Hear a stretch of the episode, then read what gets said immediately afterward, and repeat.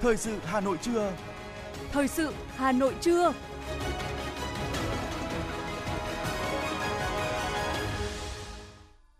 Võ Nam và Thu Thảo xin kính chào quý vị và các bạn. Bây giờ là chương trình thời sự của Đài Phát thanh Truyền hình Hà Nội phát trực tiếp trên sóng phát thanh. Hôm nay thứ tư, ngày 28 tháng 9 năm 2022, chương trình có những nội dung chính sau đây. Nhận lời mời của Thủ tướng Chính phủ Phạm Minh Chính, Thủ tướng nước Cộng hòa Cuba Manuel Mario Cruz thăm hữu nghị chính thức Việt Nam từ ngày 28 tháng 9 đến ngày 2 tháng 10. Tiếp tục ra soát công tác bảo đảm an toàn cho người dân là chỉ đạo của Phó Thủ tướng Lê Văn Thành tại cuộc họp trực tuyến sáng nay với các ban chỉ đạo của các địa phương. Đoàn đại biểu Quốc hội thành phố Hà Nội tiếp xúc cử tri huyện Đông Anh. Khởi động tuần lễ triển lãm và chương trình kết nối đưa hàng Việt vào siêu thị. Ngành đường sắt mở bán vé thắng tàu hỏa riêng cho chặng Hà Nội Hải Phòng. Phần tin thế giới có những thông tin Mỹ thúc đẩy mối quan hệ Ấn Độ-Pakistan. Cảnh báo bão Noru mang theo mưa to và gió giật mạnh hoành hành tại Lào. Liên quan đến tình hình dịch COVID-19, Nhật Bản đạt gần 90% miễn dịch cộng đồng, Canada dỡ bỏ tất cả hạn chế biên giới. Sau đây là nội dung chi tiết sẽ có trong chương trình.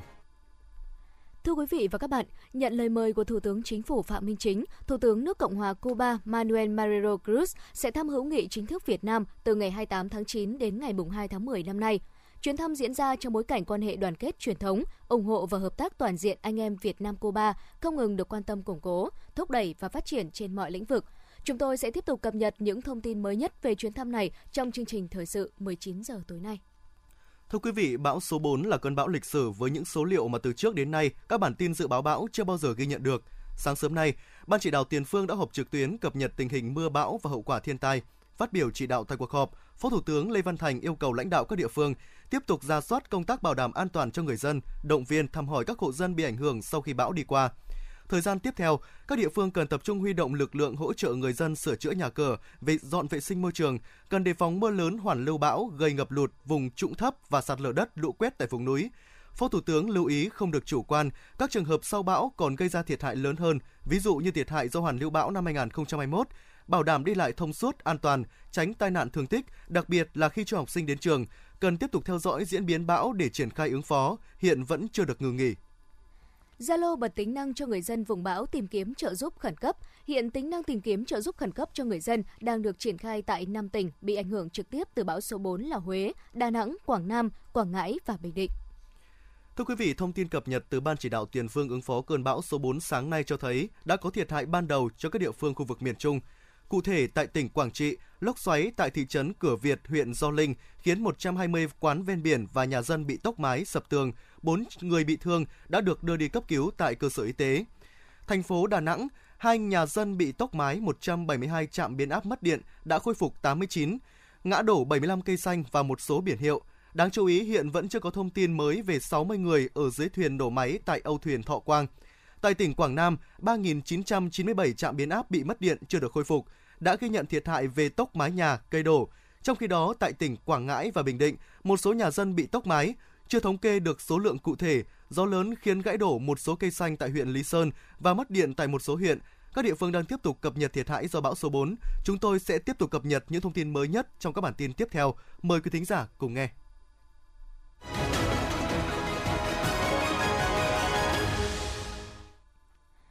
Thưa quý vị, chuẩn bị kỳ họp thứ tư Quốc hội khóa 15, sáng nay, các đại biểu đoàn Quốc hội thành phố ứng cử tại đơn vị bầu cử số 2 đã tiếp xúc cử tri huyện Đông Anh. Tại hội nghị tiếp xúc, đại biểu Quốc hội Bùi Huyền Mai báo cáo cử tri dự kiến thời gian, nội dung kỳ họp thứ tư Quốc hội khóa 15 và tổng hợp trả lời kiến nghị của cử tri Đông Anh gửi đến Quốc hội.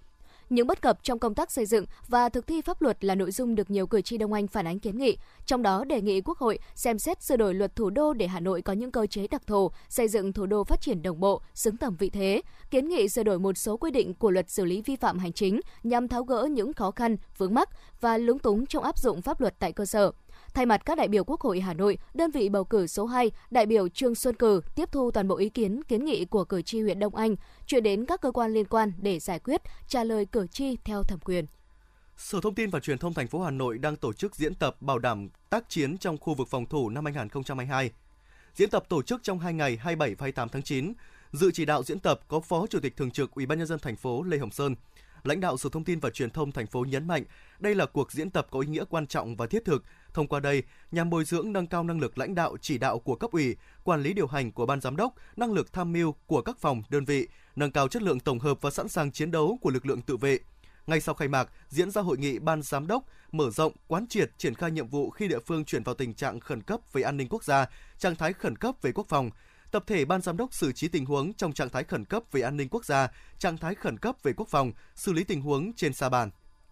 Lễ khai mạc tuần lễ triển lãm sản phẩm doanh nghiệp Việt và hội nghị kết nối đưa hàng vào chuỗi siêu thị Ion vừa diễn ra vào ngày hôm qua, ngày 27 tháng 9.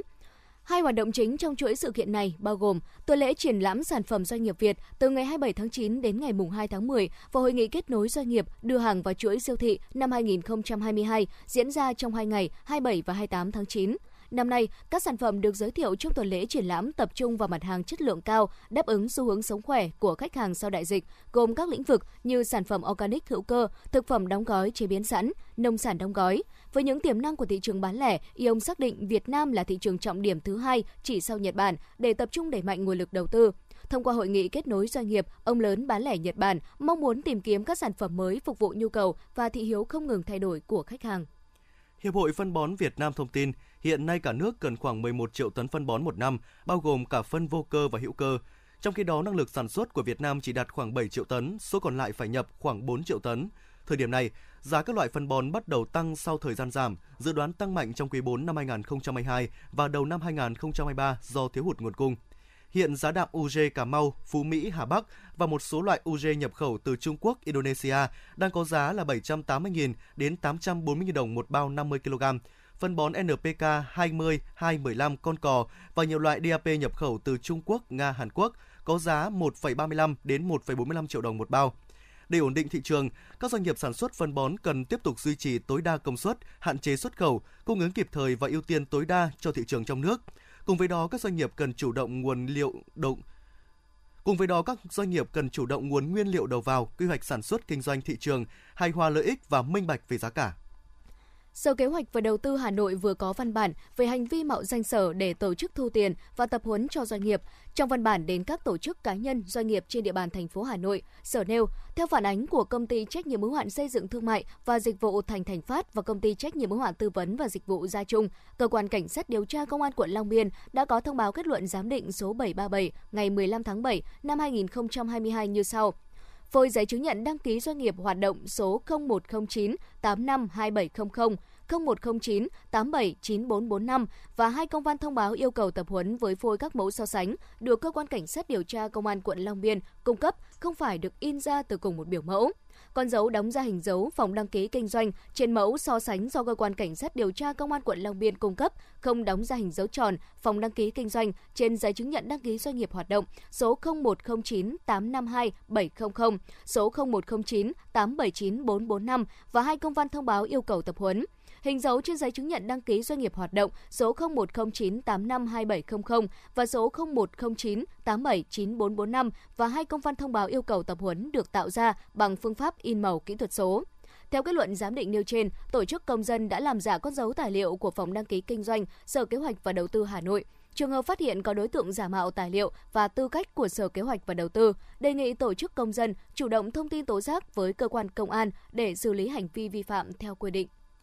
Thưa quý vị, Bộ Tư pháp đã tổ chức cuộc họp thẩm định đề nghị xây dựng luật căn cước công dân sửa đổi. Các đánh giá cho thấy luật căn cước công dân năm 2014 sau 8 năm triển khai đã tạo thuận lợi cho việc đi lại giao dịch của nhân dân. Tuy vậy, không có các quy định về việc khai thác sử dụng thông tin trên thẻ căn cước công dân, cũng như không quy định về cấp số định danh cá nhân cho trường hợp người gốc Việt Nam là người không quốc tịch nhưng đang sinh sống ổn định lâu dài tại Việt Nam.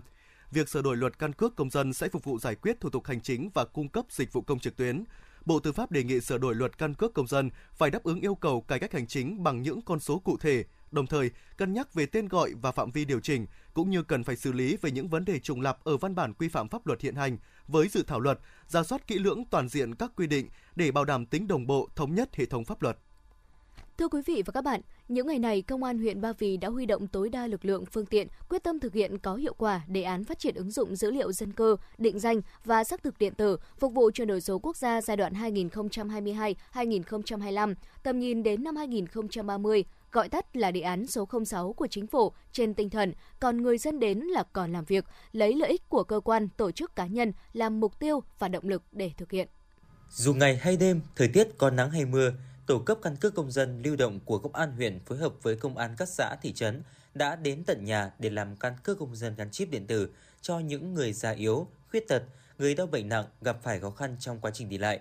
Điều này vừa nhằm góp phần đẩy nhanh tiến độ thu nhận hồ sơ căn cước công dân trên địa bàn, đặc biệt hơn còn nhằm phục vụ lợi ích của nhân dân, phục vụ cho sự phát triển của đất nước. Có đó cũng để lại hình ảnh đẹp của người chiến sĩ công an nhân dân đối với người dân. Chị Hoàng Thùy Vân chia sẻ. À, hôm nay thì uh, tôi và chồng có đến uh, uh, công an xã để làm uh, thủ tục căn cước công dân thì uh, tôi cảm thấy là các cái đồng chí công an hướng dẫn các cái uh, thủ tục rất là rõ ràng, uh, minh bạch và uh, các khâu uh, giải quyết cũng rất là nhanh chóng uh, để giúp cho thuận lợi cho người dân uh, có được cái căn cước một cách nhanh chóng. Để hoàn thành nhiệm vụ, thời gian qua, Công an huyện Ba Vì cũng đã quán triệt tinh thần chỉ đạo của cấp trên cũng như triển khai thực hiện hiệu quả đợt thi đua 30 ngày đêm, quán triệt và chỉ đạo cán bộ chiến sĩ thực hiện nhiệm vụ với phương châm còn người dân đến là còn làm việc. Đồng thời, bố trí huy động tối đa lực lượng, phương tiện kỹ thuật hướng dẫn công dân, tăng thời gian làm việc vào cuối tuần và đến tận nhà những người tàn tật, neo đơn, khó khăn trong việc đi lại để phục vụ người dân có nhu cầu. Qua đó, tạo điều kiện thuận lợi nhất cho người dân đến giải quyết các thủ tục cấp căn cước công dân, không để hồ sơ ùn tắc, tồn đọng qua ngày, không để người dân chờ đợi lâu, đi lại nhiều lần, đảm bảo chính xác, đúng quy trình, quy định của Bộ Công an. Chị Nguyễn Minh Châu, thị trấn Tây Đằng cho biết. Tôi ờ, hôm nay ờ, sang đây để làm mã định danh. Tôi thấy các đồng chí công an phục vụ rất là chú đáo tận tình. Ờ, trong khi tôi ngồi tôi đứng chờ tôi không biết nhưng mà cũng có người ra hướng dẫn rồi lấy ghế cho tận lời cho tôi ngồi. Nên là tôi rất cảm ơn các đồng chí công an đã làm cho tôi rất là nhanh chóng thuận tiện. Cảm ơn. Với tinh thần vì nhân dân phục vụ, từ khi triển khai đợt cao điểm đến nay, Công an huyện Ba Vì đã tiếp nhận và làm thủ tục cấp căn cước công dân cho hàng nghìn trường hợp. Trong đó, có hàng chục trường hợp lưu động tận địa bàn cư trú cho công dân, đảm bảo công khai, minh bạch, nhanh chóng, tiện lợi, giảm chi phí, tiết kiệm thời gian cho người dân. Qua đó góp phần xây dựng hình ảnh đẹp về người cán bộ chiến sĩ công an nhân dân tận tụy, thân thiện, vì nhân dân phục vụ. Trung tá Nguyễn Thị Lan, đội trưởng đội quản lý hành chính công an huyện Ba Vì cho biết. Đặc biệt là những người mà bị bệnh già yếu thì là cái triển khai đề án 06 vừa rồi bên ban chỉ đạo cũng triển khai một cái hội nghị trực tuyến đến tận cơ sở. Chủ tịch, bí thư các cái ban chỉ đạo của xã thì cũng quán triệt giao nhiệm vụ cho từng ban chỉ đạo, tổ, thôn, xóm. Đấy và các xã là cũng tạo điều kiện về cái phương tiện để đưa đón những người già đi Đấy, cũng giao nhiệm vụ cũng rất là cụ thể. Cũng trong đợt này, để đảm bảo dữ liệu về xe, chủ xe trong hệ thống cơ sở dữ liệu đăng ký xe đã được kết nối với dữ liệu quốc gia về dân cư. Thực hiện kế hoạch, chỉ đạo của Bộ Công an, Công an thành phố, Công an huyện Ba Vì đã tổ chức triển khai kế hoạch tổng giả soát, cập nhật và bổ sung dữ liệu đăng ký, quản lý phương tiện giao thông cơ giới đường bộ trên địa bàn. Tuy còn rất nhiều khó khăn về phương tiện, cơ sở vật chất, áp lực về chỉ tiêu và thời gian, song toàn bộ cán bộ chiến sĩ công an huyện luôn nỗ lực với quyết tâm cao nhất vì công việc. Với phương châm làm hết việc chứ không hết giờ, cán bộ chiến sĩ không quản ngày đêm giả soát, nhập liệu đảm bảo thực hiện theo kế hoạch đề ra.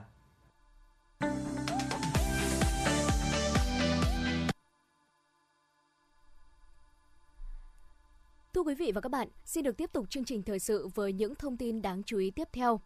Ủy ban nhân dân thành phố Hà Nội ban hành kế hoạch số 250 về việc triển khai thực hiện bộ tiêu chí ứng xử trong gia đình, bộ tiêu chí trên địa bàn Hà Nội đến năm 2025 nhằm đẩy mạnh tuyên truyền, giáo dục về giá trị văn hóa truyền thống, giá trị tốt đẹp các mối quan hệ trong gia đình và hỗ trợ xây dựng gia đình hạnh phúc bền vững, xây dựng nếp sống văn hóa lành mạnh, ngăn chặn sự suy thoái về đạo đức, lối sống và tệ nạn xã hội. Theo đó, Hà Nội đặt ra các mục tiêu triển khai nội dung bộ tiêu chí đến mọi gia đình và các thành viên gia đình trên địa bàn, góp phần nâng cao nhận thức về xây dựng gia đình ấm no, tiến bộ, hạnh phúc, phấn đấu đến năm 2025 đạt 70% gia đình đăng ký thực hiện bộ tiêu chí và 80% gia đình được cung cấp tài liệu về giáo dục đạo đức, lối sống trong gia đình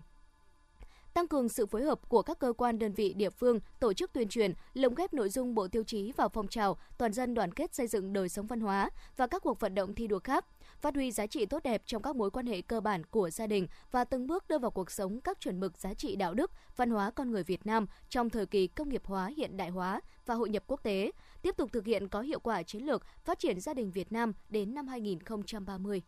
Với các mục tiêu đề ra, thành phố xác định 6 nhóm giải pháp nhiệm vụ gồm tổ chức các hoạt động triển khai thực hiện bộ tiêu chí, tổ chức các hoạt động tuyên truyền trên các phương tiện thông tin đại chúng, phát động đăng ký và đánh giá thực hiện biểu dương, khen thưởng các tổ chức cá nhân có thành tích xuất sắc trong triển khai thực hiện bộ tiêu chí, các gia đình tiêu biểu, gương điển hình ông bà, cha mẹ mẫu mực, con cháu hiếu thảo, vợ chồng hòa thuận, anh em đoàn kết thương yêu nhau – kiểm tra giám sát tình hình thực hiện bộ tiêu chí tiêu chí theo chuyên đề hoặc lồng ghép trong hoạt động kiểm tra, giám sát về công tác gia đình, tổng kết báo cáo tình hình triển khai thực hiện bộ tiêu chí trong giai đoạn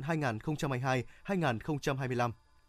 Sáng nay, tại Cung văn hóa hữu nghị Việt Xô, Đại hội đại biểu Đoàn Thanh niên Cộng sản Hồ Chí Minh thành phố Hà Nội lần thứ 16 nhiệm kỳ 2022-2027 khai mạc với sự tham gia của 450 đại biểu chính thức, đại diện cho hơn 600.000 đoàn viên thủ đô. Tại phiên khai mạc, đại hội đã tiến hành bầu đoàn chủ tịch gồm 11 anh chị, đoàn thư ký gồm 2 anh chị, ban thẩm tra tư cách đại biểu. Đại hội thông qua chương trình quy chế đại hội. Theo đó, đại hội diễn ra trong 2 ngày 28 và 29 tháng 9, gồm 4 phiên. Phiên tổng thể đại hội sẽ diễn ra vào sáng ngày mai. Đại hội có nhiệm vụ tổng kết công tác đoàn và phong trào thanh thiếu nhi thủ đô nhiệm kỳ 2017-2022 quyết định mục tiêu, phương hướng, nhiệm vụ công tác đoàn và phong trào thanh thiếu nhi thủ đô nhiệm kỳ 2022-2027 thảo luận đóng góp ý kiến vào dự thảo các văn kiện trình Đại hội đoàn toàn quốc lần thứ 12, điều lệ đoàn sửa đổi trình Đại hội 12, bầu ban chấp hành Đoàn Thanh niên Cộng sản Hồ Chí Minh, thành phố Hà Nội khóa 16 và các chức danh chủ chốt, bầu đoàn đại biểu đi dự Đại hội đại biểu Đoàn Thanh niên Cộng sản Hồ Chí Minh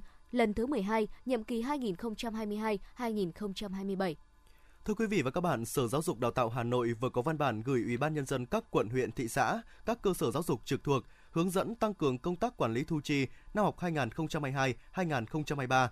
Trong đó có 7 khoản không được ban đại diện cha mẹ học sinh để thu, thu gồm: 1. Bảo vệ cơ sở vật chất của nhà trường, bảo đảm an ninh nhà trường. 2. Trông coi phương tiện tham gia giao thông của học sinh. 3. Vệ sinh lớp học, vệ sinh trường. 4. Khen thưởng cán bộ quản lý giáo viên, nhân viên nhà trường. 5. Mua sắm máy móc, trang thiết bị, đồ dùng dạy học cho trường, lớp học hoặc cho cán bộ quản lý giáo viên và nhân viên nhà trường. 6. Hỗ trợ công tác quản lý, tổ chức dạy học và các hoạt động giáo dục. 7. Sửa chữa, nâng cấp, xây dựng mới các công trình của nhà trường.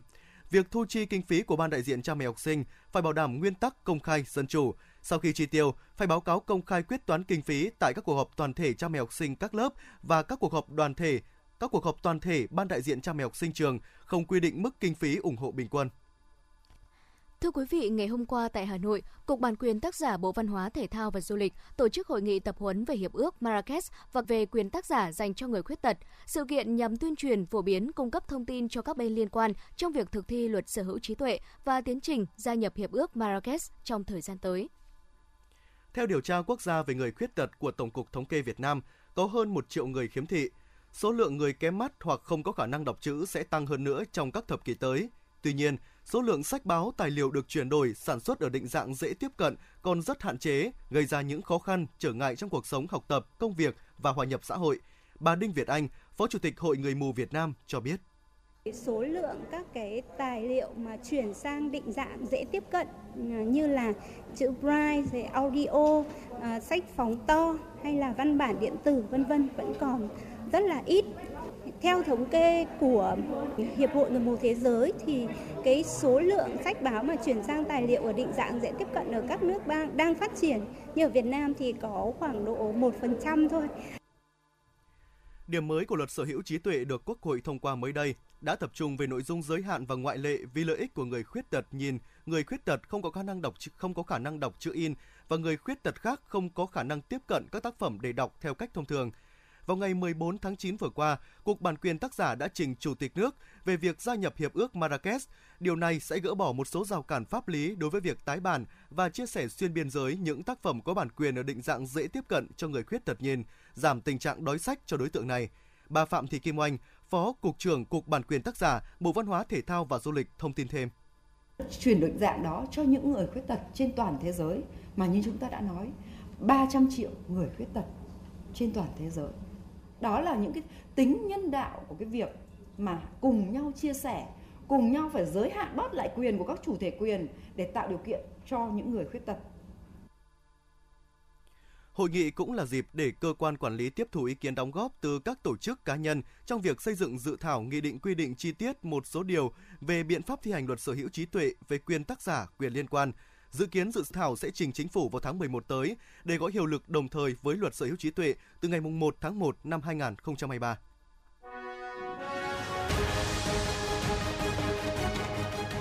FM 90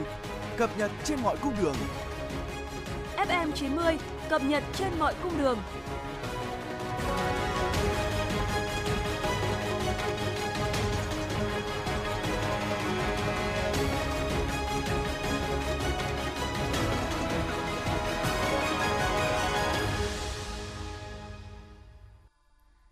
Vị, tại buổi họp đánh giá công tác 3 quý đầu năm và triển khai nhiệm vụ 3 tháng cuối năm của Bộ Giao thông Vận tải, người đứng đầu ngành giao thông vận tải cho rằng từ ngày 1 tháng 10 tới đây, Bộ Giao thông Vận tải không còn Tổng cục Đường bộ Việt Nam và thay vào đó sẽ là Cục Đường bộ Việt Nam và Cục Đường cao tốc Việt Nam. Vì vậy, các đơn vị cá nhân liên quan cần giả soát kỹ quy trình sắp xếp tổ chức cơ cấu nhân sự theo đúng quy định của pháp luật, sẵn sàng bộ máy cơ quan thành lập mới hoạt động trơn tru từ ngày 10 tháng 10 tới đây. Tuyệt đối không được sai sót trong việc bố trí cơ cấu tổ chức nhân sự. Báo cáo tại hội nghị, ông Nguyễn Xuân Cường, quyền Tổng cục trưởng Đường bộ Việt Nam cho biết các điều kiện đối với Cục Đường bộ Việt Nam đã hoàn tất. Hiện có 320 cán bộ đang thực hiện quy trình bổ nhiệm, thực hiện các quy định hiện hành. Cục Đường bộ Việt Nam sẽ sắp xếp các vị trí nhân sự dôi dư trong 3 năm.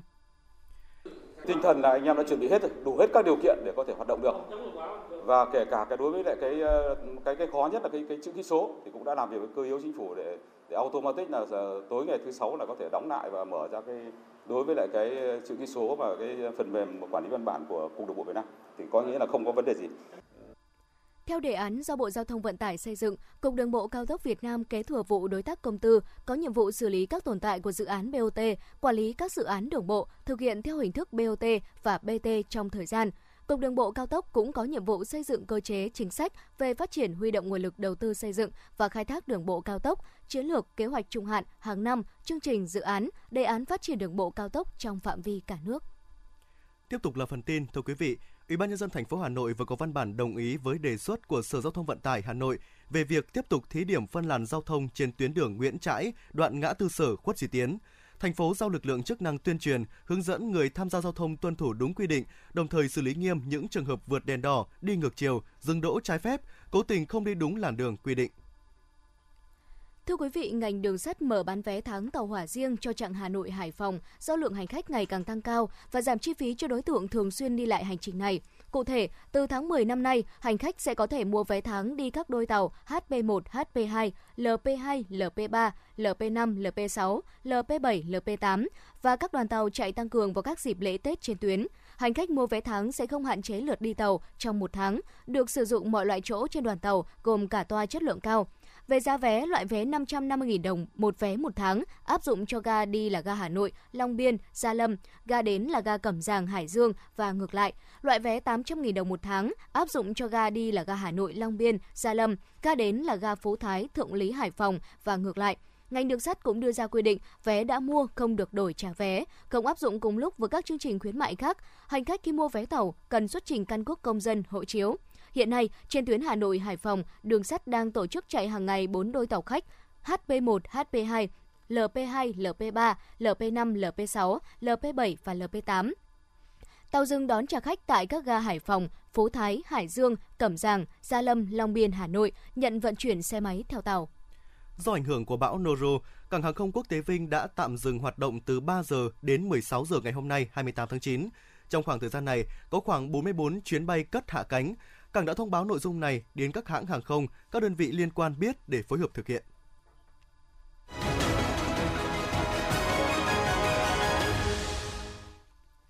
Quý vị thính giả đang nghe chương trình thời sự của Đài Phát thanh Truyền hình Hà Nội đang được phát trực tiếp. Xin được chuyển sang những thông tin quốc tế. Thưa quý vị, Ngoại trưởng Mỹ Antony Blinken cho biết ông đã thảo luận với người đồng cấp Pakistan về điều mà ông gọi là quản lý mối quan hệ có trách nhiệm với nước láng giềng Ấn Độ. Bình luận của ông Blinken được đưa ra sau khi các bộ trưởng Bộ Quốc phòng và Bộ Ngoại giao Ấn Độ phản đối quyết định của Mỹ về việc cung cấp gói hỗ trợ khoảng 450 triệu đô la Mỹ cho phi đội máy bay chiến đấu F-16 của Pakistan do Mỹ sản xuất. Khi được hỏi về thương vụ máy bay chiến đấu F-16 nói trên, người phát ngôn Bộ Ngoại giao Mỹ Ned Price cho rằng Mỹ có quan hệ độc lập với Ấn Độ và Pakistan. Thưa quý vị, có thể nói tháng 9 này là một tháng nhiều biến động đối với kinh tế nước Anh. Đồng bảng Anh cán mốc thấp lịch sử. Cụ thể, đồng bảng giao dịch ở mốc thấp lịch sử vào phiên hôm qua và trái phiếu giảm khiến chính phủ Anh nhận nhiều phản ứng trái chiều về kế hoạch tài chính, trong đó tâm điểm là kế hoạch cắt giảm thuế.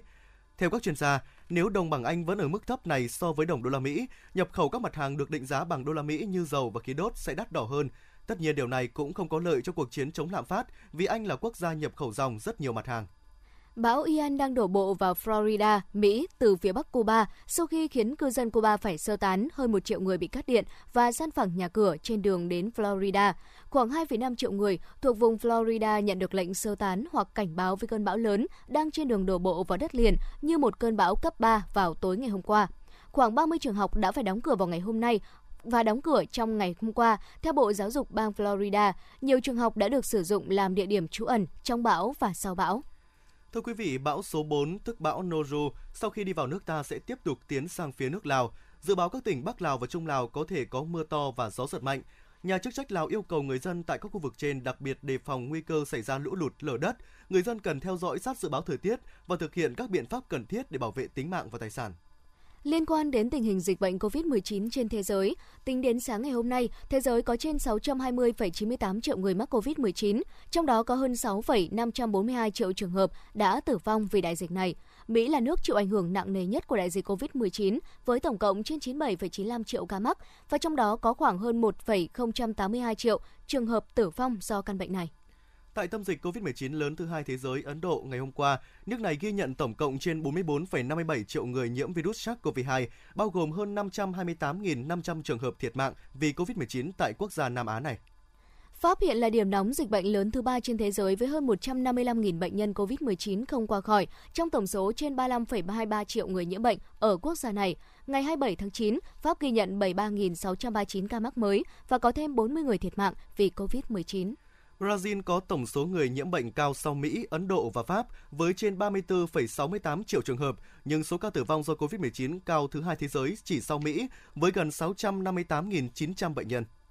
Đức đang triển khai tiêm vaccine mũi tăng cường cho người cao tuổi và những người bị bệnh nền trước mùa đông. Tuần trước, Tổ chức Y tế Thế giới đã nhận định COVID-19 vẫn là một tình trạng khẩn cấp toàn cầu, nhưng việc kết thúc đại dịch có thể sớm xảy ra nếu các nước xử lý đúng.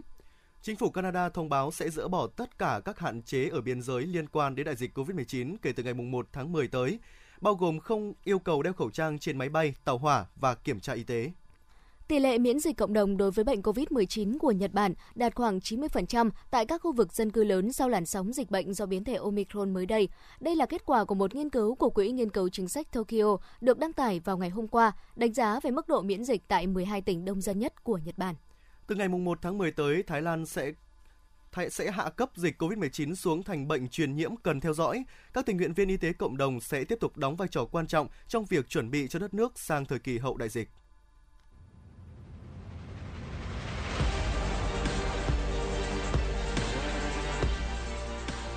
Bản tin thể thao Bản tin thể thao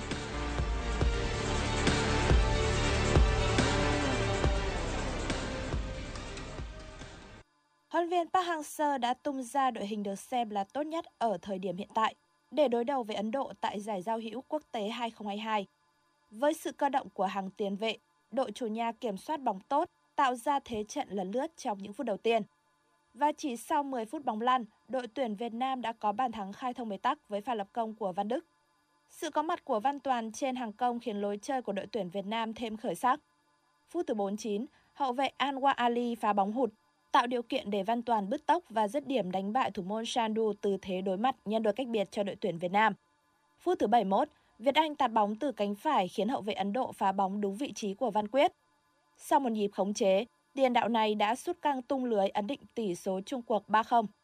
Với chiến thắng này, đội tuyển Việt Nam lên ngôi vô địch đầy thuyết phục với 6 điểm, ghi 7 bàn thắng và không để thủng lưới bàn nào sau hai trận đấu tại giải. Hôm nay, đội tuyển Futsal Việt Nam sẽ khởi đầu hành trình giải Futsal châu Á 2022 với trận đấu gặp Hàn Quốc tại bảng D. Thầy trò huấn viên Diego Custozi đặt mục tiêu đầu tiên là phải vượt qua vòng đấu bảng. Chính vì thế trận đấu này sẽ là cuộc đọ sức mang ý nghĩa then chốt. Trong những năm gần đây, Futsal Hàn Quốc đã có những sự phát triển khả quan. Sức mạnh của đội tuyển Futsal Hàn Quốc cũng được tăng lên so với giai đoạn trước đây. Tuy nhiên trước một đối thủ không quá mạnh, đội tuyển Futsal Việt Nam vẫn được đánh giá cao hơn và một chiến thắng sẽ là điều các cầu thủ hoàn toàn có thể làm được.